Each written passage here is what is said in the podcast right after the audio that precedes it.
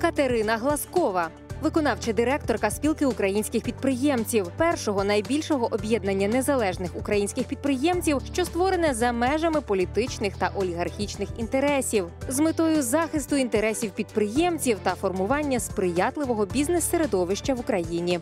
Починала кар'єру як тележурналіст, згодом працювала у друкованих медіа. Брала участь у створенні журналів «Фокус» та «Форбс Україна». З дві тисячі одинадцятого по дві тисячі чотирнадцятий роки була головним редактором ділового тижневика «Інвестгазета» та очолювала проект «Топ сто». Певний час працювала у державних комунікаціях. Пані Катерино, вітаю. Вітаю, Андрію. Цього тижня президент запровадив режим надзвичайної ситуації по всій країні. Що це значить для бізнесу? Ну, режим надзвичайної ситуації запровадив Кабінет міністрів. І ми маємо Добре. розуміти, що цей, цей режим вже діяв на, на території кількох областей, зокрема Київської та Чернівецької. Зараз це розповсюджено вже на всі області, на всю Україну. Що це означає? Це означає, і для чого це робиться? Для того, щоб всі служби, які повинні зараз зосередитися на боротьбі, на всіх заходах, які пов'язані з боротьбою з пандемією, можуть працювати посилено, централізовано управлятися. І найголовніше, що вони мають робити, це забезпечувати безпеку громадян.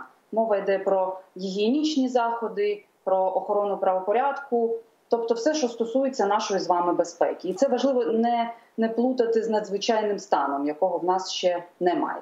Тобто для бізнесу, як розумію, особливих змін не відбулося, але раніше лунали пропозиції саме щодо запровадження надзвичайного стану. І тоді ваша спілка разом з іншими асоціаціями бізнесу виступала проти. Чому е, проти? Е, в чому різниця між надзвичайним станом та надзвичайною ситуацією для бізнесу? Під час надзвичайного стану насправді діють обмеження для бізнесу, закриті ті, ті компанії, ті бізнеси, які пов'язані з скупченням великої кількості людей. Це торгівельні комплекси, це ресторани, це кінотеатри, там спа-центри, дитячі навчальні заклади.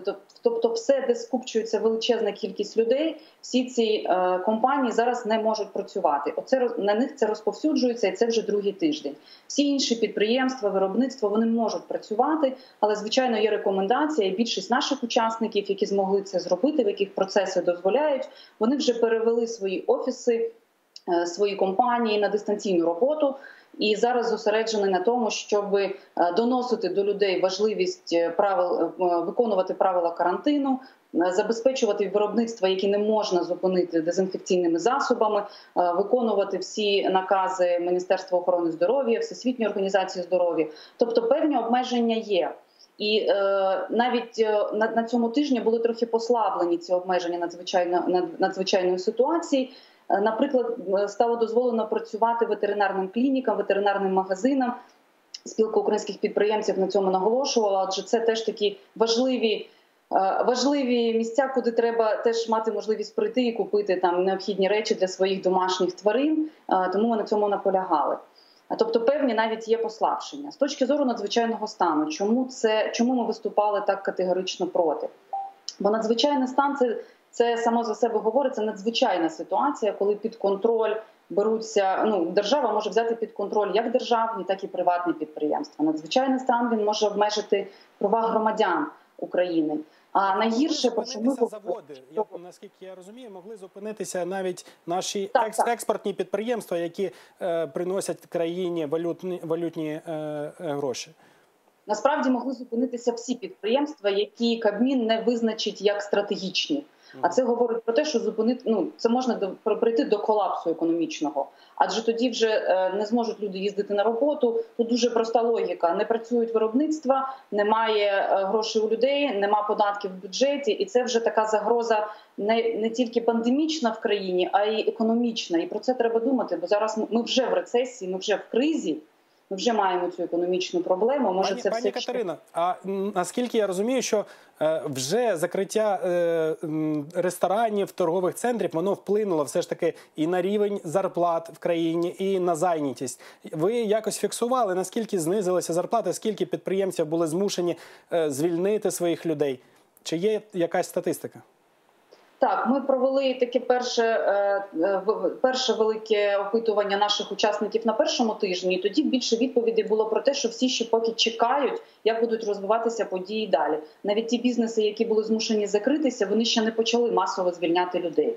Але вже зараз, коли карантин продовжено ще на місяць, там до кінця квітня, ми вже маємо іншу статистику. От у нас дуже свіже опитування, яке вже там три доби йде, за попередніми нашими відповідями наших учасників, і не тільки підприємців Спілки українських підприємців, а загалом по Україні. Зараз вже майже половина а, опитуваних оцінюють це продовження терміну карантину як негативне. І відсоток падіння бізнесу, залежно від його розміру, оцінюють від тридцяти відсотків. Це більше такі про великі компанії йде мова. А мова про малий та середній бізнес, до якого якраз відносяться і ресторани, і торгівельні якісь заклади. Це вже мова йде про сто від п'ятдесяти до ста відсотків падіння виручки. І, звичайно, люди думають про те, що будуть змушені звільняти персонал. Пані Катерино, ми, ми теж провели опитування. Воно, звісно, не соціологічне, але е, опитування в соцмережах. І подивилися, е, як вплинув карантин на доходи родин наших е, глядачів. Давайте послухаємо відповіді, які були. Давайте. Ми з чоловіком працюємо у сфері кіно. Вона стоїть, запаси закінчуються. Весело. Позитивно повпливав. Працюю з дому, не витрачаю годину на дорогу. Долар виріс, зе пе в зелених. Шикарно. Грошей залишилося на півтора тижні. Що далі робити, я не знаю. На підробітку або не беруть, або вже усіх взяли. Я безробітна. Писала заяву ще до всього свавілля. Перейшла в нову компанію. У старій вирішили не тримати. Все одно піду. У новій – карантин. Це пипець. Не думала, що це скажу, але мені пощастило працювати в дитячому садку. На роботу ми не ходимо, а грошики, нехай і невеликі, але отримуємо. Дуже добре вплинув. Тепер їх немає. Зате оренда є. Все стабільно. Нема роботи, нема грошей, нема витрат.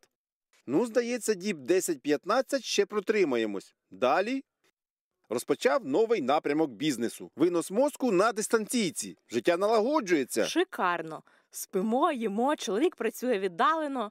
Що далі – неясно. Мій магазин стоїть зачинений. Оренда і податки під величезним питанням. Дохід дорівнює нулю. Одяг – товар сезонний. Це дупа. Який дохід, якщо я у вимушеній відпустці за власний рахунок? Бачите, пані Катерино, що люди не стримують своїх емоцій в соціальних мережах. І найстабільнішим, як виявилося, працювати у дитячому садочку. Тобто відправили додому, але грошики невеликі та сплачують. Ви могли б якось прокоментувати ці відгуки?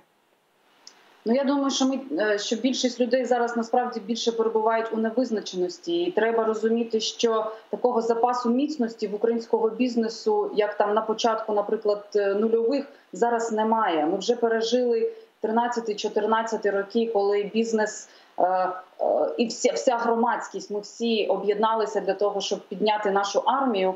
Зараз всі, хто можуть, хто мають якісь кошти, зараз ми піднімаємо всі разом медицину. Наскільки вистачить цього запасу, це питання, справді. Чиновники, Серед наших... чиновники кажуть, що дуже багато вже допомагають бізнесу. Скасували є ес ве для фізосіб на два місяці, позбавили штрафів за невчасну сплату комуналки, людей звичайних. А щодо бізнесу, яка ще допомога може бути корисна, якої зараз немає? Я хочу сказати, що треба бути чесними і відвертими. Те, що прийняли, я думаю, що мова йде про ці два закони, які були прийняті минулого тижня так. на підтримку бізнесу, це такі напівміри. Вони непогано ніби звучать, але насправді не дуже сильно допомагають. Що там змінилося? Там відмінили, наприклад, сплату єдиного соціального внеску для фізичних осіб-підприємців і самозайнятих осіб. Але для ФОПів це стосується тільки самих осіб-підприємців, це не стосується найнятих працівників. Тобто мова йде про дуже невелику, важливу в ці часи підтримку, звичайно, але ну зовсім невелику, яка торкнеться невеликої кількості підприємців. Що стосується мораторію на перевірки, він зараз прийнятий тільки до кінця травня. Навіть якщо за гарних умов все в нас буде добре, і все закінчиться, наприклад, в травні, не можна одразу відпускати на бізнес усіх контролюючі і перевіряючі органи. Ми говоримо про те, що треба продовжити цей мораторій до кінця року, адже бізнесу треба час, щоб оговтатися. Ну, не можна запускати всі механізми. Ми розуміємо, що в бюджеті є величезний дефіцит, і він буде тільки наростати, адже бізнеси будуть продовжувати закриватися або простоювати, буде падіння надходжень. Але разом з тим зараз у всьому світі всі концентруються, вся влада всіх країн, окрім захисту безпеки населення і боротьби з пандемією, я це підкреслюю, окрім, зосереджена на тому, щоб зберегти якомога більше робочих місць і взагалі допомогти малому та середньому бізнесу втриматися. Ось якраз, якраз про робочі місця я хотів наголосити, оскільки все ж таки глядачів, я думаю, що більше найманих працівників, ніж е, власне бізнесменів. Як зберегти робочі місця? Можливо, уряд міг би якісь е, ну, цільові дотації по кількості робочих на підприємствах робити для бізнесу? Або якісь так, пільги абсолютно. Податкові? Абсолютно. Ну, є, є така найбільш легка, з нашої думки, найбільш легкий підхід, який можна застосувати. Він не дозволить багато зекономити підприємцям, бізнесменам, але він дозволить все ж таки, він спрямований цей захід на збереження робочих місць. Мова йде про відміну єдиного соціального внеску і ПДФО на певний час. Як мінімум тим сферам, які постраждали найбільше і вже закрилися, як максимум для всіх компаній. Для того, щоб можна було принаймні оці сорок відсотків податків поки не сплачувати, а спрямувати ці гроші якраз на підтримку хоча б частково заробітної платні працівникам і утримання цих робочих місць, щоб людей не звільняли. Бо все одно це такі, знаєте, це лавіна. Якщо всі звільняться, бо буде змушений звільнити людей бізнес, він не тому, що він хоче зберегти більше коштів, а тому, що просто нема чим платити. Запасу міцності на місяць-два в більшості компаній. І... Ну і ми знаємо, як наші і центри зайнятості працюють не дуже ефективно, м'яко кажучи. Я перепрошую, я не почула питання. Кажу, що наші центри зайнятості, на жаль, не дуже добре працюють, тому біржа праці, вона не спрацює, не компенсує втрати робочого місця. Вона, це, це так і є, це правда. Більше того, ще треба, ну це така от, окрема історія, окремий челендж, швидко стати на цю біржу і зареєструватися. Треба спрощувати ці процедури. Це має відбуватися швидко, онлайн, ну і, і якось контролюватися це. Це, це теж величезне питання. Ще де міг би бюджет кошти знайти, це треба верифікувати всі соціальні компенсатори, пенсії, треба перевірити всі реєстри, і там теж можна знайти ще додаткові кошти на допомогу Україні. Пані Катерино, ну, і... буквально, буквально вчора е, у вас е, теж була заява щодо МВФ та дефолту. Чому, ну, не тільки ваша спілка, там багато е, організацій, е, які е, лобіюють, захищають бізнес, виступили е, проти е, дефолту. Чому? Чим дефолт поганий? Чому треба нам угоду з МВФ мати? І яке це має значення для бізнесу? Здається, що МВФ – це щось таке космічне там в Америці, а е, наші роботодавці чомусь цим так занепокоєні. Я вам поясню, чому. Тому що на всі ці заходи, оці, які в світі там відбуваються на підтримку країн різних, і розвинених, і розвиваючихся країн, е, зараз спрямовані, ну, готові спрямувати міжнародні донори там величезні кошти. В Україні є проблема з бюджетом. Не вистачить в нас свого запасу, запасу міцності державного бюджету для того, щоб компенсувати максимальні збитки, навіть мінімально не вистачить, і компенсувати всім, залишившися без роботи, всі ці виплати. Тому ми просто повинні співпрацювати з міжнародними донорами для того, щоб вони підтримали наш бюджет, і держава мала можливість перевести ці кошти на необхідні заходи по захисту населення від пандемії і на підтримку тих, хто залишиться без роботи, на підтримку медиків, на підтримку лікарів, які стикнуться зараз з проблемою. У нас мають зрости соціальні виплати, тому нам дуже потрібні кошти.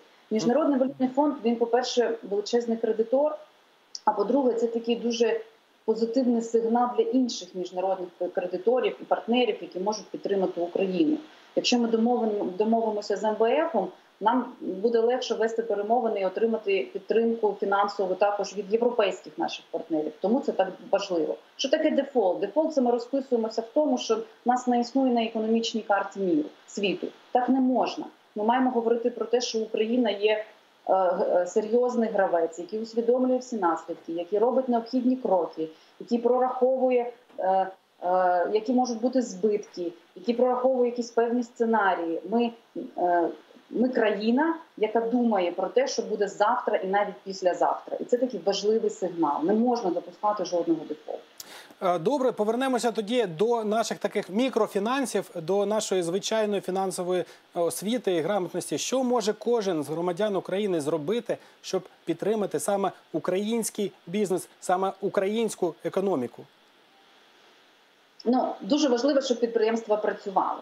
Ті, які можуть працювати, які встановлені всі заходи безпеки. І тому найкраще, що ми можемо зараз зробити, це не хворіти.